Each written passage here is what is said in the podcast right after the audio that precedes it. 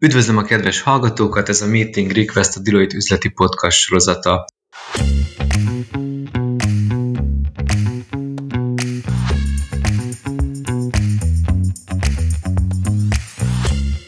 Bárnegyi Csenel vagyok, a műsor házigazdája.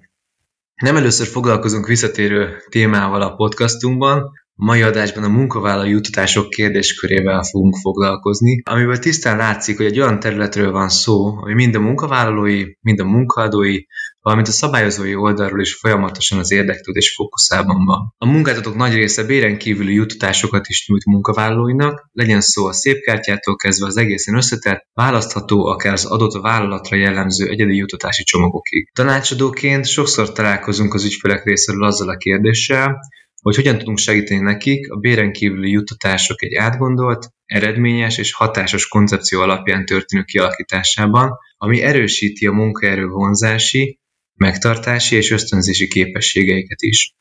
A pandémia kapcsán az utóbbi egy évben jelentősen megváltozott a munkavégzés módja is, ami még jobban felerősítette a juttatásokkal kapcsolatos kérdéseket, megváltoztatta a munkavállalói igényeket, illetve az eddigi elemek felhasználásának lehetőségeit is jelentősen befolyásolta. A mai adásban Baranyi Gáborra, a személyi jövedelemadó tanácsadási üzletágunk partnerével, és Csépai Martinnal, a HR tanácsadási üzletágunk vezetőjével beszélgetünk a béren kívüli jutásokról.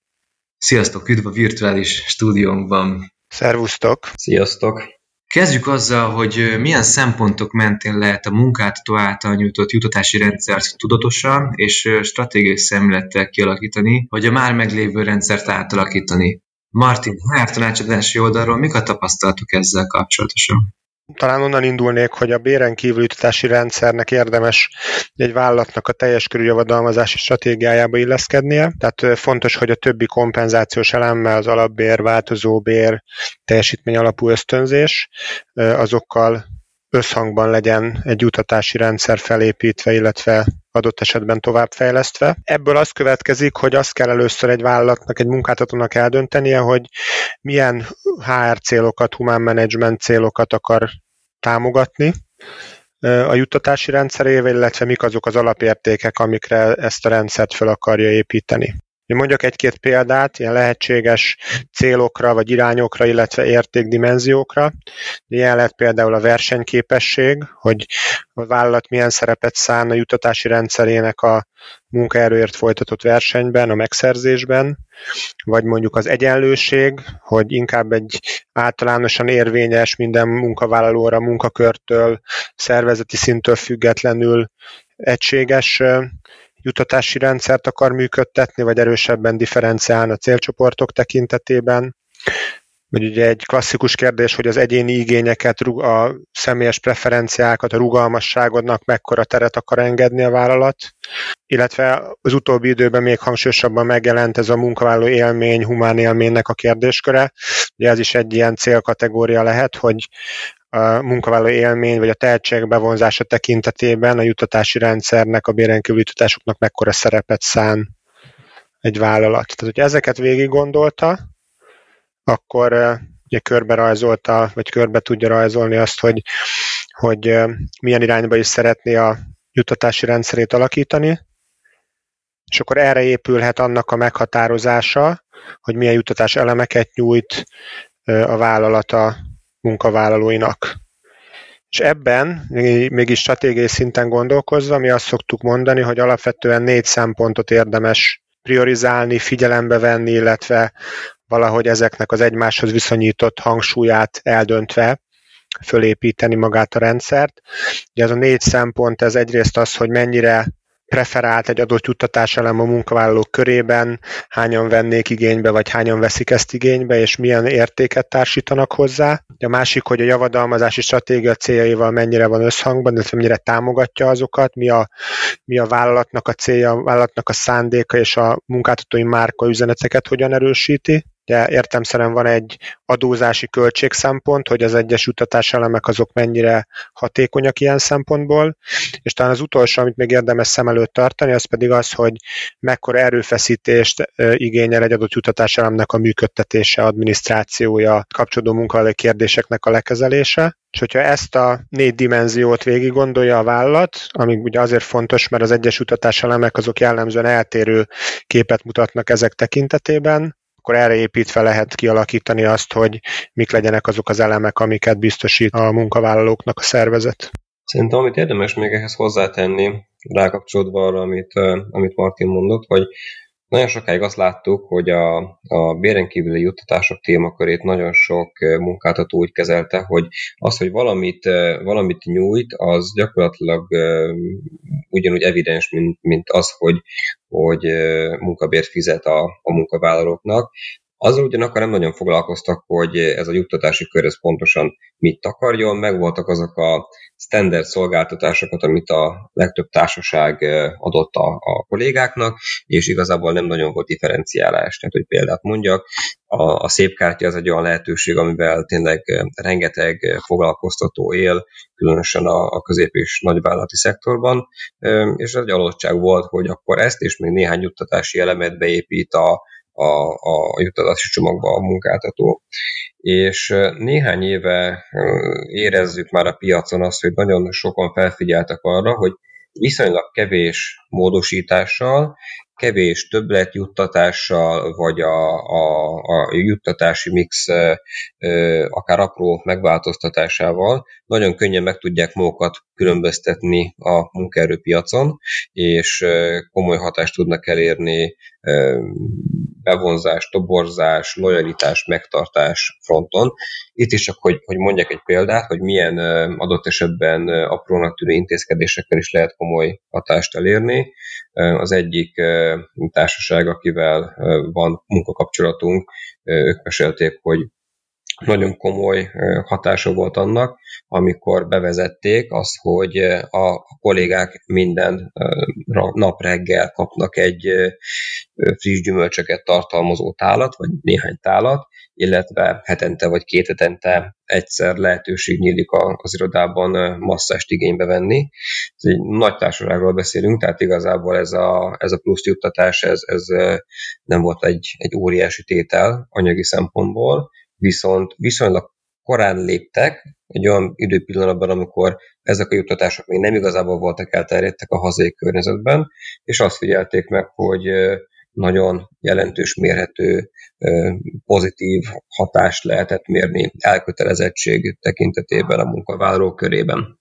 Kicsit ezt tovább lendítve, amit Gábor mondott, a munkavállalói preferenciáknak a folyamatos megismerése, monitorozása, az azt gondolom, hogy ezért is fontos, mint az egyik dimenzió, amit itt kiemeltem, a, talán a hogyan lehet stratégiailag ránézni egy juttatási rendszerre, mert hogy azért az viszonylag egy alap cél kell, hogy legyen, hogy olyan juttatásokat nyújtsunk, olyanokba investáljunk, amiket a kollégáinknak a többsége az értékesnek tart, és érté helyén kezel, és, és értékel pozitívan. És ugye ebbe két dolog, ami fontos, az egyik, hogy ezek a személyes igények vagy preferenciák, ezek azért változhatnak időről időre, változik a munkavállalói gárdának az összetétele, családosok, egyedülállók, fiatalabbak, idősebbek, helyben lakók, távolabbról bejárók, és a többi, ezek lehetnek ilyen szempontok, és érdemes folyamatosan, egy időről időre azt mondom nézni, hogy mik is a többségnek a várakozásai, és hogyha ezt visszakapcsoljuk magához a nyújtott juttatás elemekhez, akkor ugye itt lehet egy stratégia, hogy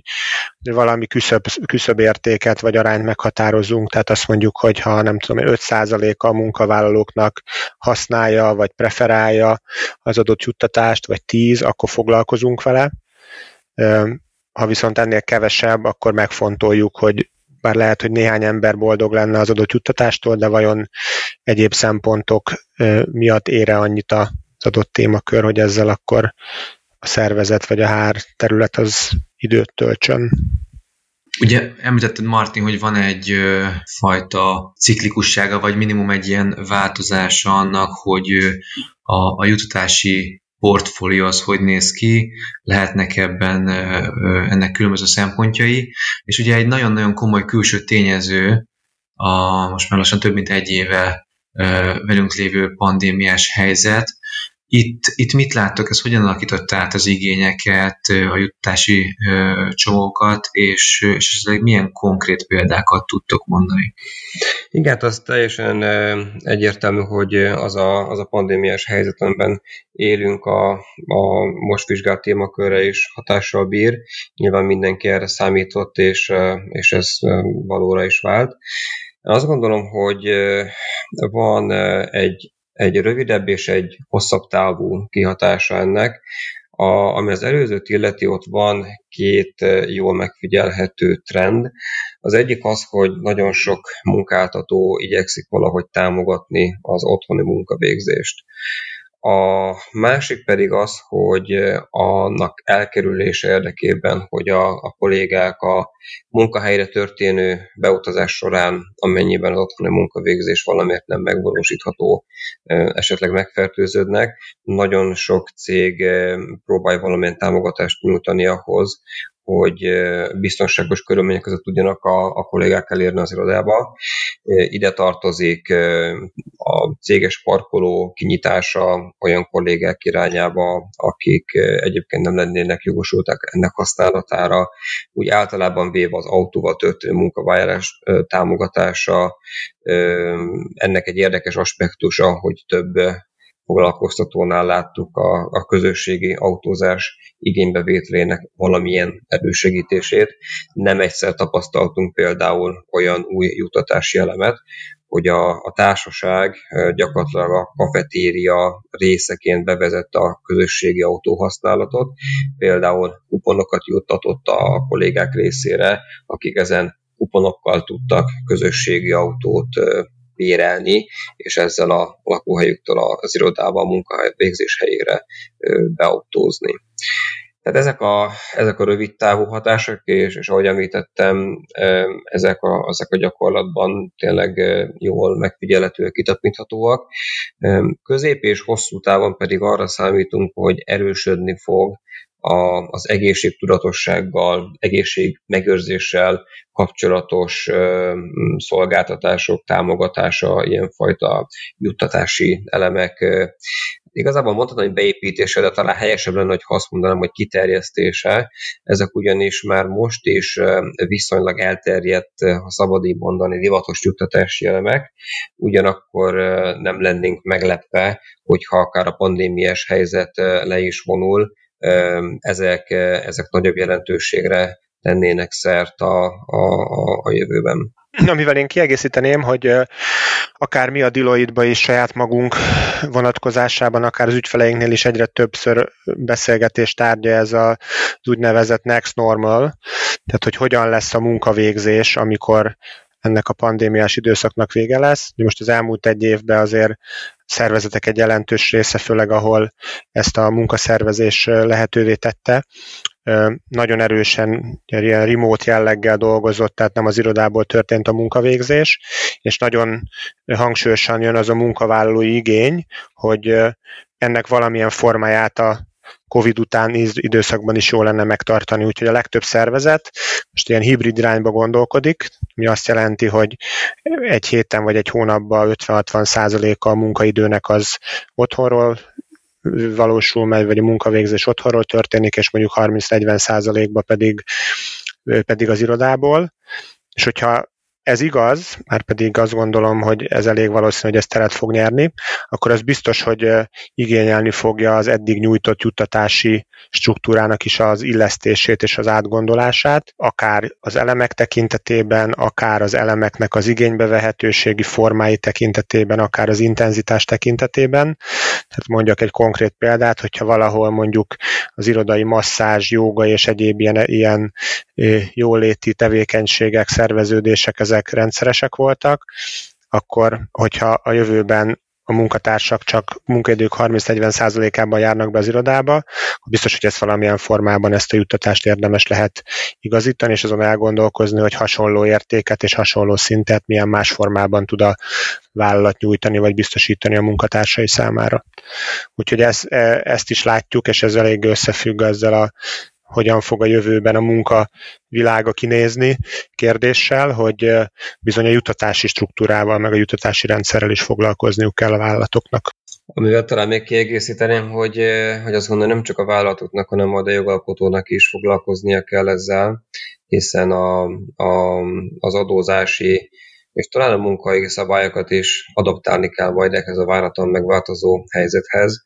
Csak egy, egy példával élve, a otthoni munkavégzés elterjedté válásával bevezetésre került tavaly év folyamán egy olyan jelenleg átmenetének minősülő változás, amelynek révén a, a, a munkáltató az otthoni munkavégzés során megnövekedett rezsi költséghez adómentesen tud támogatást nyújtani egy, egy bizonyos összekatárig, a minimálbér 10%-áig. Én, én azt gondolom, hogy ez egy jogalkotói feladat lesz majd, hogyha a veszélyhelyzet megszűnik, akkor ezt a szabályt megtartják-e, ha igen, akkor, akkor, akkor milyen módon, de biztos, hogy ez egy olyan feladat, amivel a, a jogalkotónak is meg foglalkoznia kell. Itt akár a közösségi autózás kapcsán, amit említettetek, felmerül bennem, hogy azért ennek a, a, az eszköznek, tehát magának a jutatási politikának nagyon komoly szerepe lehet akár munkáltatói márka üzenetek, vagy a márka értékek közvetítésében, illetve erősítésében is a, a, a munkavállalóknál. Erre milyen, akár más konkrét példákat láttok, vagy, vagy szerintetek ez, ez, ez hogyan kezelhető jól? Hm? Én, én azt gondolom, ebben nagyon sok fantázia van, ilyen humán management szempontból. Az én tapasztalatom szerint még mindig jellemző a magyar munkavállalói rétegre, hogy a jutatások tekintetében azért elsősorban ezeket az ilyen azonnal felhasználható, mondjuk úgy készpénz helyettesítő jutatásokat preferálják. Ugye nem véletlen, hogy itt a pandémia előtt is például a szép kártyának mekkora sikere volt, és ahol biztosították, választhatóként biztosították, ott jellemzően a munkavállalók 70-80%-a igényelte ezt a jutatáselemet.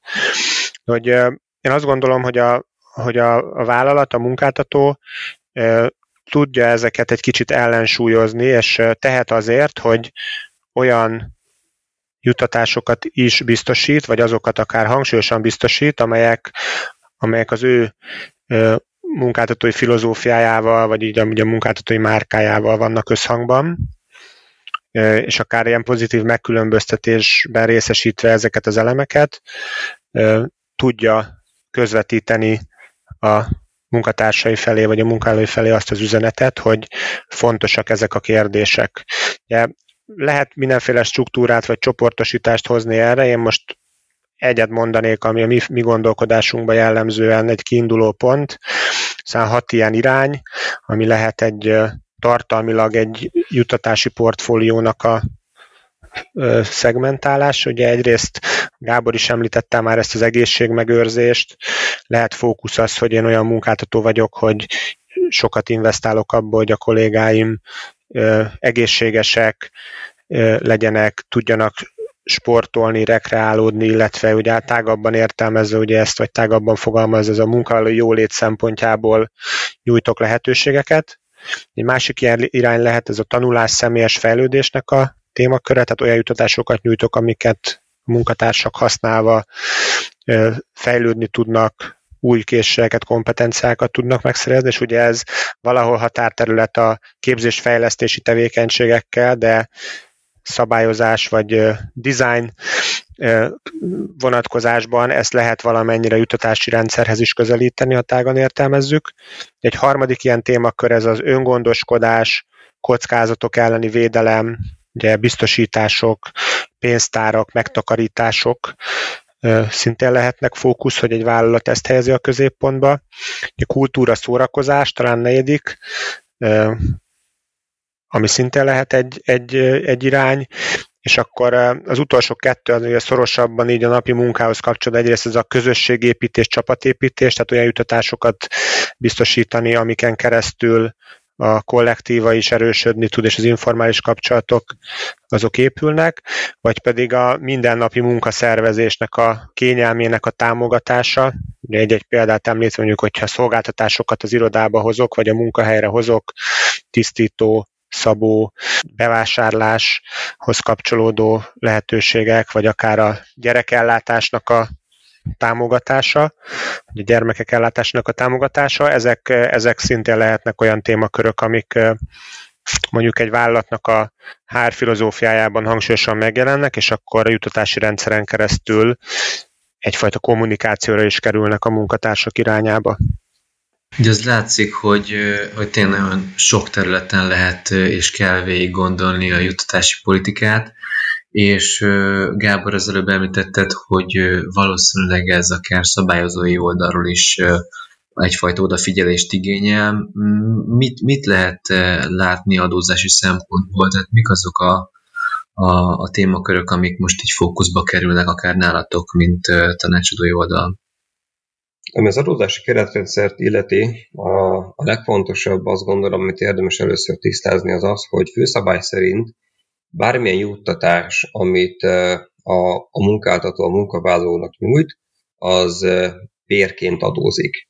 Nagyon sokan gondolják azt, hogy a, a, a bérként történő adózás az csak és kifejezetten a munkabérre vonatkozik, tehát erre a készpénzjuttatásra. Ez nincs így, ami elsőre akár furcsának is tűnhet, hogy miért kell kvázi bérként adózni egy, egy nem készpénzben, hanem természetben érkező juttatás, de hogyha jobban belegondolunk, akkor, akkor teljesen logikus, hogy mi másért adna egy munkáltató a, a vele dolgozó, együttműködő kollégának bármit más miatt, mint azzal összefüggésben, hogy, hogy munkát végez nála. Tehát innét indulunk, és ehhez képest, tehát a, a munkabérként történő adózáshoz képest tartalmaznak a jogszabályok kedvezőbb, preferenciális adózási kezeléseket. Nyilván, ha másik végletet nézzük, akkor, akkor azok a legkedvezőbb juttatások, amiket teljesen adómentes juttatásként lehet elszámolni. Példa erre óvodai, bölcsüdei költségtérítés, bizonyos körben kulturális szolgáltatások, sportrendezvényre történő belépők, de például, hogy egy kicsit az aktualitások talaján maradjunk, a tavalyi jogszabályváltozások egyik új eleme, hogy a járványügyi szűrővizsgálatot is lehet teljesen adómentesen nyújtani a kollégáknak. Egyébként korábban is tartalmazta már a, a jogszabály, hogy, hogy oltásokat lehetett adómentes körben juttatni. A, a következő adózási szempontból legkedvezőbb kategória az a úgynevezett béren kívüli juttatás. Ez most egy kicsit talán zavaróan hathat, hiszen minden, amiről, amiről most beszélgetünk, az, béren kívüli juttatás. Itt azt kell tudni, hogy kifejezetten adózási szempontból a béren kívüli juttatás az egy, az egy szűkebb kifejezés. Adózási szempontból nem minden, amit a, a munkabéren felül juttat egy társaság minősül béren kívüli juttatásnak. Egyébként az ebbe a gyakorlatilag nagyon preferenciális adózású körbe tartozó juttatásnak a, vagy juttatásoknak a, a köre a, az utóbbi években a szép kártyára szűkül gyakorlatilag. Van még néhány elem, de ezeknek a jelentősége szűkebb körben csak, csak, csak bizonyos speciális működések esetében van igazán. Úgyhogy igazából azt lehet megegyezni, hogy a, a, a szép kártya az ebbe a körbe tartozik. Ez praktikusan azt jelenti, hogy ha valaki a szépkártya irányadó keretösszegen belül juttat a különböző zsebekbe, akkor ezen juttatás tekintetében a különböző járuléktereket nem szükséges megfizetni. Itt arra érdemes felhívni a figyelmet, hogy a, a jelenlegi veszélyhelyzettől összefüggésben ez év nyaráig egyébként emelt mértékig lehet a szépkártya vonatkozásában juttatást adni a kollégáknak. A következő kategória, ami még, még mindig preferenciálisnak tekinthető, az az úgynevezett egyes meghatározott juttatások köre. Gyakorlatilag itt is ugyanazokat a az adó és járulék kategóriákat szükséges megfizetni, mint a béren kívüli juttatások vonatkozásában, azzal, hogy itt egy 1,18%-os szorzó után kell az adóalapot megállapítani. Ez béren kívüli juttatásokkal szemben egy, egy igen tág körnek tekinthető.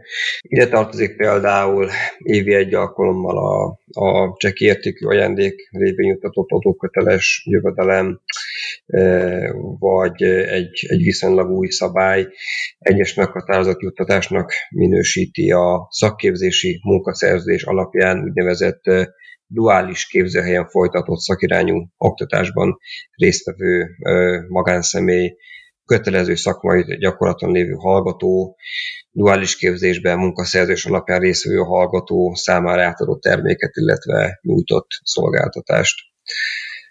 Egyébként érdemes még azt is megemlíteni, hogy van arra is lehetőség, hogy valaki a, a törvényi keretösszegen felül nyújtson a szépkártya egyes kategóriájába a munkavállalók számára juttatást. Ebben az esetben a, a keretösszeget meghaladó összeg az szintén ilyen úgynevezett egyes meghatározott juttatásnak minősül, tehát még mindig egy, egy kedvező adózási megítélés alá esik. Amit érdemes még ezzel kapcsolatban hozzátenni, hogy a kedvező adózási kezelés több az egészségmegőrzéssel kapcsolatos juttatás vonatkozásában is irányadó lehet. Bizonyos feltételek mellett például ide tartozik a csoportos egészségbiztosítás is. Ezek a szerzések tartalmazhatnak különböző privát vizsgálatokat, menedzser szűrést, orvosi szolgáltatás rendelkezésre állását, stb.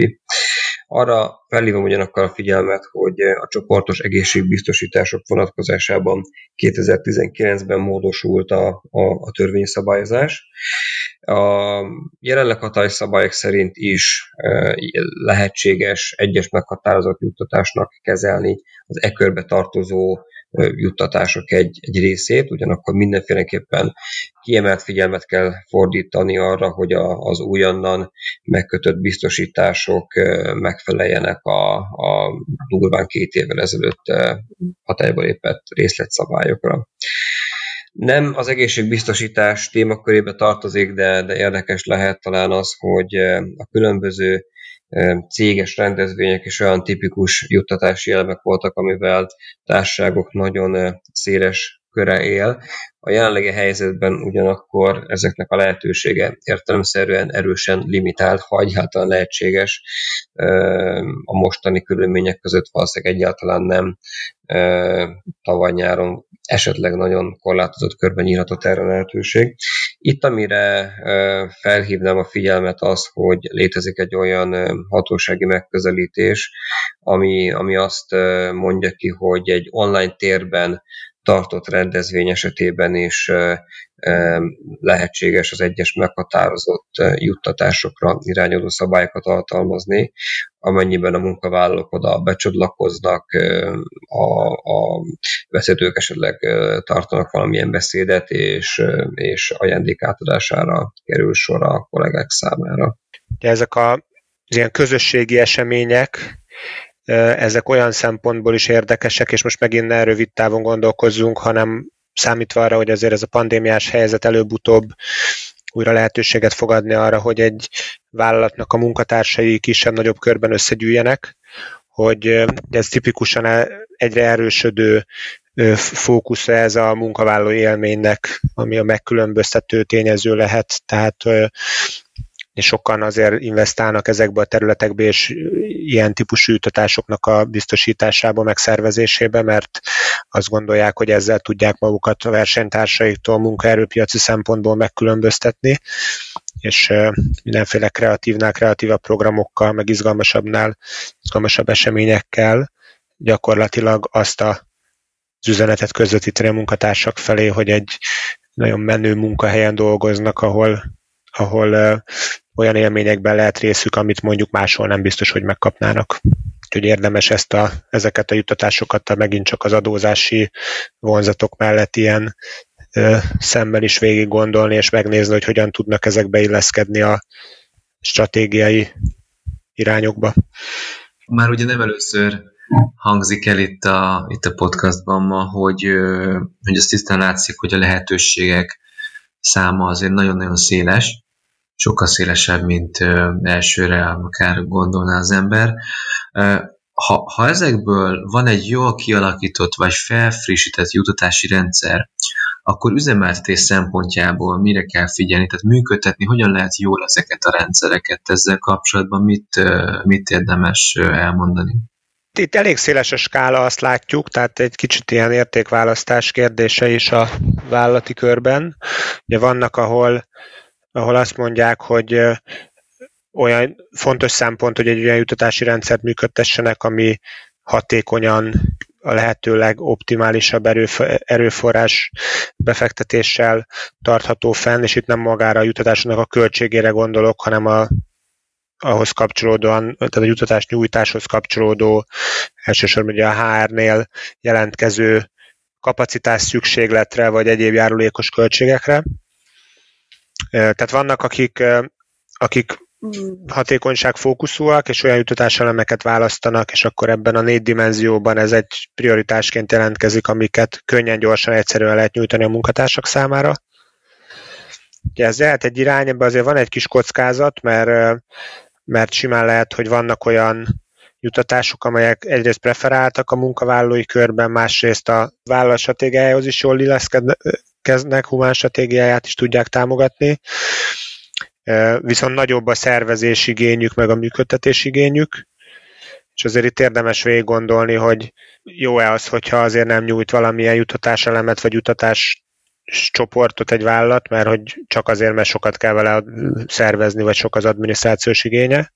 Ja, azt tapasztaljuk, hogy egy jól felépített folyamattal, illetve felhasználóbarát kommunikációval, mondjuk egy utatási portál segítségével, vagy a HR internetnek az ilyen jellegű továbbfejlesztésével, vagy akár technológiai támogatással azért elég jól lehet csökkenteni a HR közreműködés igényét ezekben a vagy ezen jutatási, jutatások vonatkozásában is. Úgyhogy ez egy mérlegelés kérdése. Máshol azt mondják, ez is egy irány, hogy mivel ezek a jutatások fontos részei a munkavállaló élmény biztosításának, ezért a HR-nek megéri több erőforrást fordítani a, a fenntartásra, és akkor a kapcsolódó ügyfélszolgálat, a szervezési feladatokra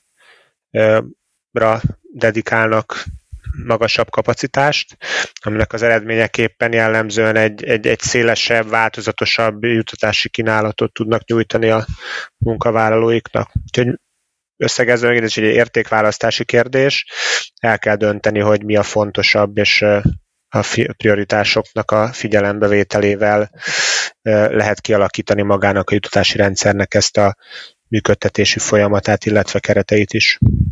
Ezzel teljesen egyetértek, és fontosnak tartom azt is hangsúlyozni, hogy nagyon félre lehet menni azzal, hogyha az adózási szempontok dominálnak egy juttatási csomag kialakításakor. Akár ezt tágabb értelemben is lehetne fogalmazni, hogy a, a, a költség szempontok meghatározóak. De nyilván nem szeretném relativizálni se egy program költségének vagy, vagy administratív igényének a, a, a jelentőségét. Nyilván ez is, ez is nagyon fontos. Azt gondolom, hogy a, a Martin által említett szempontok azért mégiscsak, hogy elsőbséget kellene, hogy élvezzenek.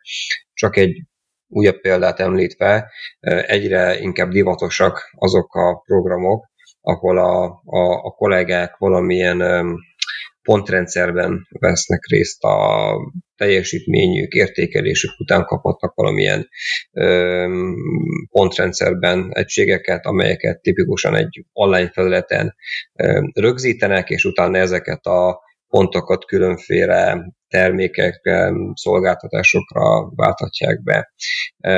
Nagyon sok kérdést kaptunk azzal kapcsolatban, hogy ez hogy lehet az imént már említett kedvező adózású körök valamelyikébe beterelni, és igazából erre az a válasz, hogy csak nagyon limitált körben, különböző feltételek fennállása esetén, ha a körülmények ezt engedik, de ez, ez, ez tényleg elég korlátozott.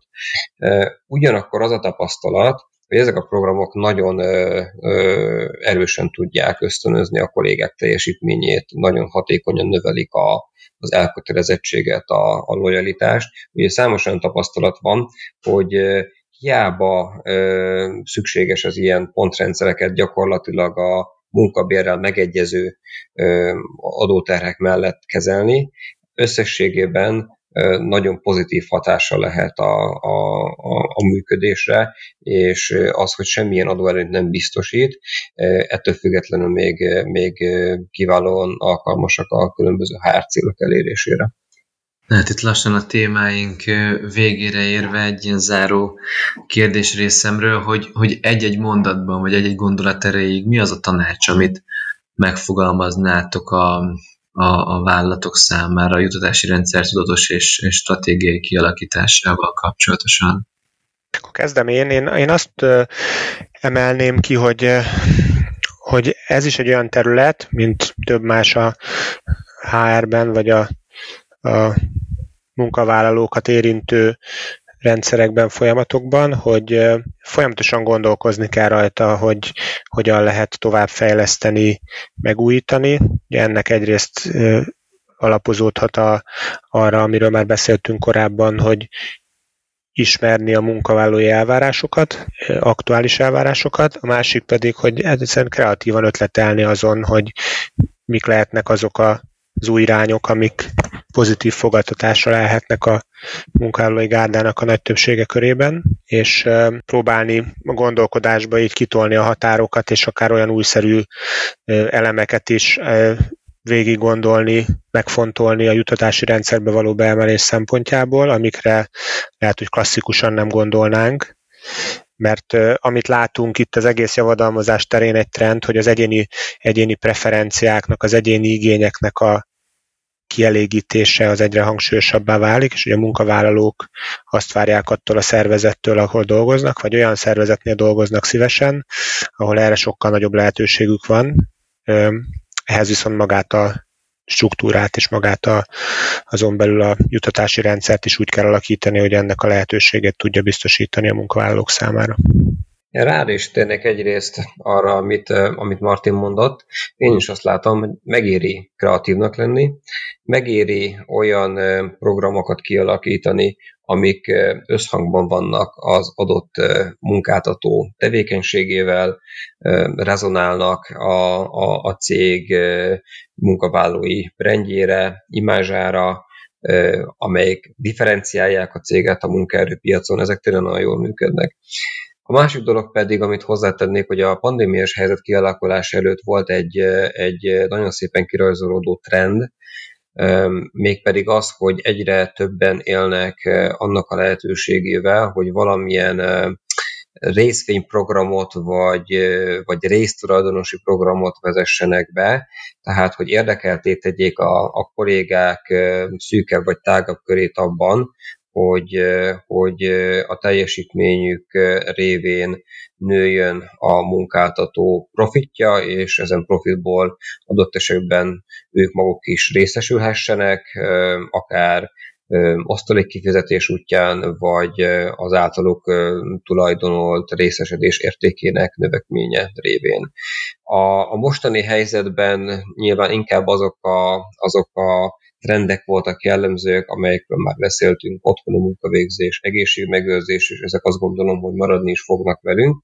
Ugyanakkor arra számítunk, hogy eh, ahogy a, a, a járvány elvonul, újra előkerülnek majd ezek a ö, angol szóval mondva equity programok, tehát ezek a ö, munkavállalói résztulajdonlást elősegítő ö, juttatási csomagok, a, a magyar jogszabályi környezet egyébként számos lehetőséget biztosít ilyen, ilyen ösztönző programok kialakítására, úgyhogy mindenkit bátorítanék arra, hogy amikor az üzleti környezet ezt, ezt lehetővé teszi, akkor, akkor fontolja meg egy ilyen juttatási csomag kialakításának a lehetőségét is. Na, erre én úgy kötnék rá, hogy azt gondolom, hogy megint egy olyan témát vettünk elő, amit érdemes időről időre újra majd műsorra tűzni, főleg, hogyha, hogy te is mondod, Gábor, itt akár a pandémia után változhatnak akár újra a fókuszok meg az igények. és, és én ezzel is zárnám, hogy legyen ez most egy olyan pont, ahol azt mondjuk, hogy majd még visszatérünk erre, akár egy fél, egy éven belül, hogy hogy alakulnak a, a jutatási koncepciók, illetve jutatási politikák a, a cégeknél. Köszönöm szépen a kedves hallgatóinak a figyelmet, és Gábor Martin, nektek pedig a részvételt és a szakértői gondolatokat. Köszönjük szépen a lehetőséget ismételten. Mi is köszönjük. thank you